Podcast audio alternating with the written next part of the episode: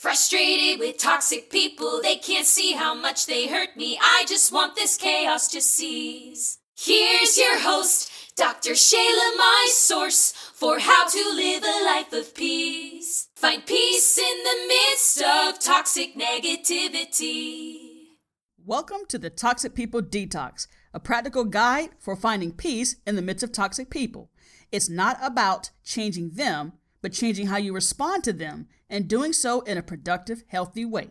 This is episode 21 Standing Your Ground.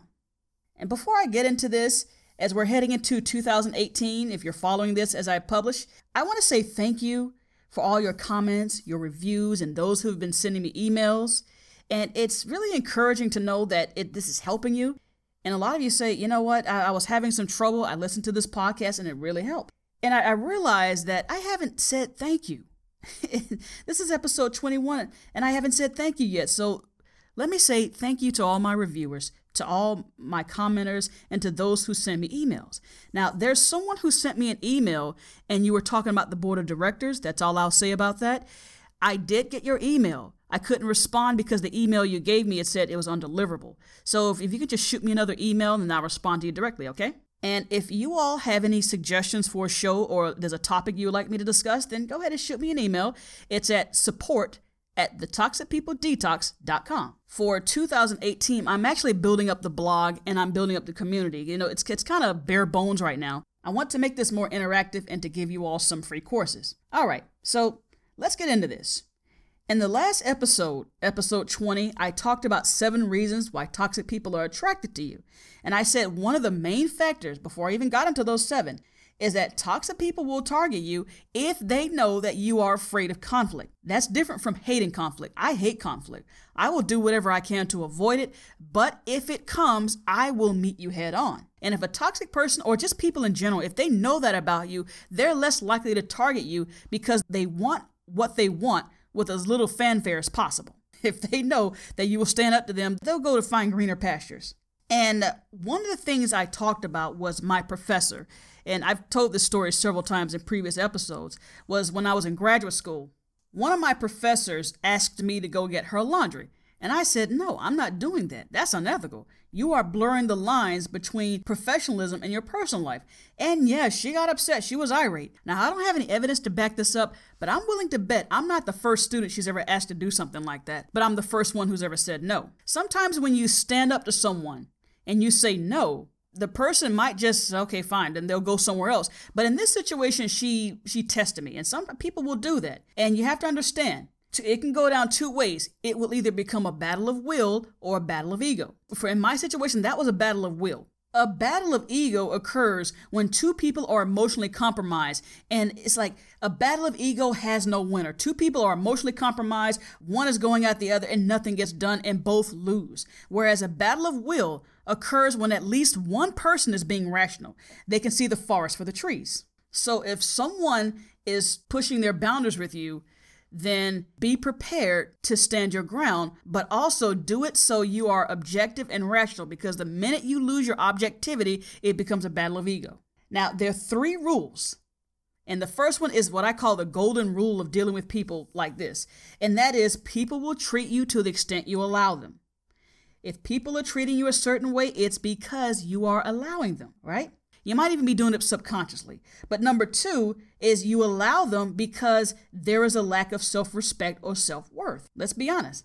Look, I was that person. I was that person that everybody walked over. And if I had to be honest, it's because I didn't really, I had low self esteem. I didn't like myself. So if you don't respect yourself, how do you expect anyone else to? And then number three, People will think what they want to think about you. Students do teacher evaluations at the end of every semester. It's amazing. I can teach one class. I'm doing the same thing for all students, but yet when I read their comments, it's like it's, it's, such a range of comments. You have the two extremes where one's like best professor ever, and then you have the other extreme like God, this is the worst professor. How in the world did she get that job?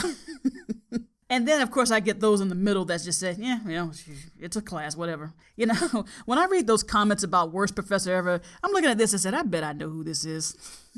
and a student will say, well, does it bother you when they say stuff like that? I said, not at all. Because you're free to think whatever it is you want to think about me. If you think I'm a great professor, okay. If you think I'm a terrible professor, okay. Because uh, let's be honest, the ones who leave the terrible comments are the ones who are failing. The ones who leave the good comments are the ones who are passing, generally speaking. But I said, look, you have the right to think whatever you want to think about me. I'm not going to police your thoughts because what you think doesn't change me. I did my due diligence. That's all I can do. If you think it was a bad effort, okay, well, at least tell me what I did wrong. Give me some constructive feedback. And they never do. So, when it comes to standing your ground, going back to that example of my professor and myself, you're acknowledging that other people have wants and needs, but you are also able to acknowledge and articulate your own needs and wants. With my professor, I acknowledge that she needs to go to the laundry and get her clothes. Okay, she needs to do that. But I'm not the one who needs to do it. That's all that was. Now, I make an exception in situations like that. What if, like, let's say she were in the hospital and she needed to get stuff done, then all of us got together to, to do some, you know, to do some chores for her. And now that is acceptable. I would have done that. But I'm not talking about emergencies. I'm talking about your everyday interactions. Now, when I stand my ground, I'm not seeking conflict. That's not the point of me doing that. But I understand that conflict can come. Just like with my professor and myself, there's some situations where someone either stood up to me or I stood up to them, and that was it. It was like, okay, fine. But even though my professor was irate about what I did, she never asked me to do that again. So take that for what you will. Here's some quick tips. I have uh, seven tips here that you can chew on. Number one is to acknowledge that your thoughts and feelings matter. Because I said before, people will treat you to the extent you allow them. If you don't respect yourself, no one else will. Isn't it interesting how we're able to pick that up on other people? If they don't like themselves or respect themselves, we can kind of sense that. You know, I talked about being a church volunteer and they put my name on a list to teach Sunday school, and I said, I'm not doing that because you volunteered me. You put my name on a list without asking me. All you had to do was ask me. I probably would have said yes. I don't think there was anything malicious about what they did. And okay, understand. I'm not saying they were toxic. I'm not saying they were malicious. But sometimes people can step over your boundaries without realizing it. And all I did was say, no, next time you ask me to do something. And that never came up again. Okay. Number two, don't apologize for things that don't require an apology.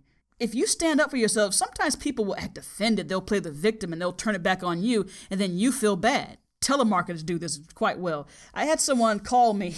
I don't know what they were. It was like some telephone company and whatnot. They know how to overcome objections, and they'll say, "Is there any reason why you don't want to do this?"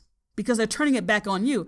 And my response to that is none that I care to explain or none that requires me to explain anything to you. That's is very simple. What that does is they turn it back on you, and you're like, "Oh no, I don't have a reason. Oh, I'm, I'm sorry. Okay, I'll, I'll go along with it. No, I'm not. I'm not apologizing for this. That doesn't require an apology. It doesn't require an explanation. You're not required to explain everything to everyone. Number three, Believe you deserve to be treated with respect and dignity. As I've said, we human beings have an uncanny ability to pick up on someone else's insecurities. We can tell if someone doesn't respect themselves. It's just something in their body language. And if you don't think you deserve respect and dignity, if you believe that you don't deserve it, then people can pick up on that and more unscrupulous individuals will try to take advantage of it. Number four, accept that you can control your behavior, not anyone else's. That's the tagline. Toxic people is not about changing them, but changing how you respond to them. One question that someone sent me is that what can I do to make this toxic person see that I'm on her side, that I'm on his side? And I said, I get what you're saying. I've been there. The problem is, you're saying that it's something you can do. All you can do is tell them, I love you, I'm on your side. That's all you can do. But you can't make them change. Maybe they will, maybe they won't. But it's outside of our control. I've said about the self righteous, you know, when I talked about toxic people profiles, the episode when I talked about the self righteous, and I said sometimes they are right. They're making a good point and they're actually right about something, but they go about it the wrong way. They're trying to cajole people. They're trying to shame them into submission, control them, uh, strong arm them into submission. And that doesn't work because people will rebel even if they know better. And I gave the example as a hey, you need to lay off the sweets. You should know better. How dare you? And blah, blah, blah. And that person might sit up there and eat a bag of Doritos in front of you just to spite you. All right. Express anger and dissatisfaction in a polite and productive way. Number five. When I talked about healing the hurt, when the damage has been done and all you want to do is just move on, one of the first things I talked about was dealing with anger. And the fact is, it's fine to express anger. Anger is natural. We live in a society that says, no, don't express your anger, keep that ball up inside. No. Now, expressing anger by going out and hurting people, no, that's not okay. But there is a way to do that. And I talked about writing. Writing that person a letter, not sending it to them, but writing it, saying whatever you need to say, curse all you want, drop F bombs to your heart's content, whatever you need to do to get that out of your system. And then even seeing a professional to help you through that. All right. So, number six, know your limitations and accept that you don't have to bend them for other people. Now, here's what that means I'm an introvert. And if you're familiar with Myers Briggs, I'm what's called an INTP. We are not exactly the most emotionally available type people out there. In fact, I at the beginning of this episode I said, "You know what? I never said thank you to all of you." We tend to be very cerebral and we're not really that much in touch with our feelings, much to the chagrin of my family. And they even say, "Shayla, every time I ask you how you're doing, you say, "I'm fine." But, but that was a simple question. You want me to elaborate? Okay, I'll, I'll do it. I had to say so. But see, we're not really in touch with our feelings, and I recognize that about myself. And I said, someone like me would be ill fitted to be in a situation where I'm required to give emotional support. Now, I'm not a robot, I'm a human being.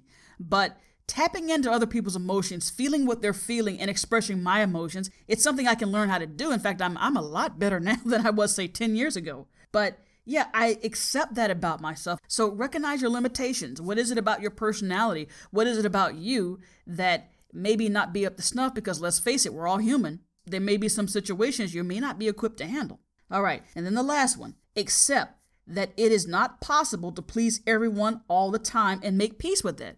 Going back to teacher evaluations, my first year teaching, and I was going all out. I was doing everything I can to try to please everyone, and I think they picked up on that too. And so that's actually the year that I got the worst evaluations, believe it or not. Instead of sticking to my guns and doing what I believe was in the best interest of the students, I was trying to please everyone and I ended up pleasing no one. You've heard that before. When you try to please everyone, you end up pleasing no one. So, yes, you are going to make someone angry. If you try standing your ground, people are going to say that you're arrogant, you're pushy, or whatnot. They're going to think that regardless, no matter how tactful, no matter how diplomatic you approach it. Give yourself permission to not police people's thoughts. Give yourself permission to not control people, no matter how much you don't like that behavior. I can't control your behavior. Give yourself permission, or, or should I do it for you? It's like, look, I give you permission to not have to police people's thoughts. I give you permission to not have to control people. You can influence them, tell them how much they mean to you, but for them to change, you have to leave that up to them. Okay? So that's my whole spiel about standing up for yourself.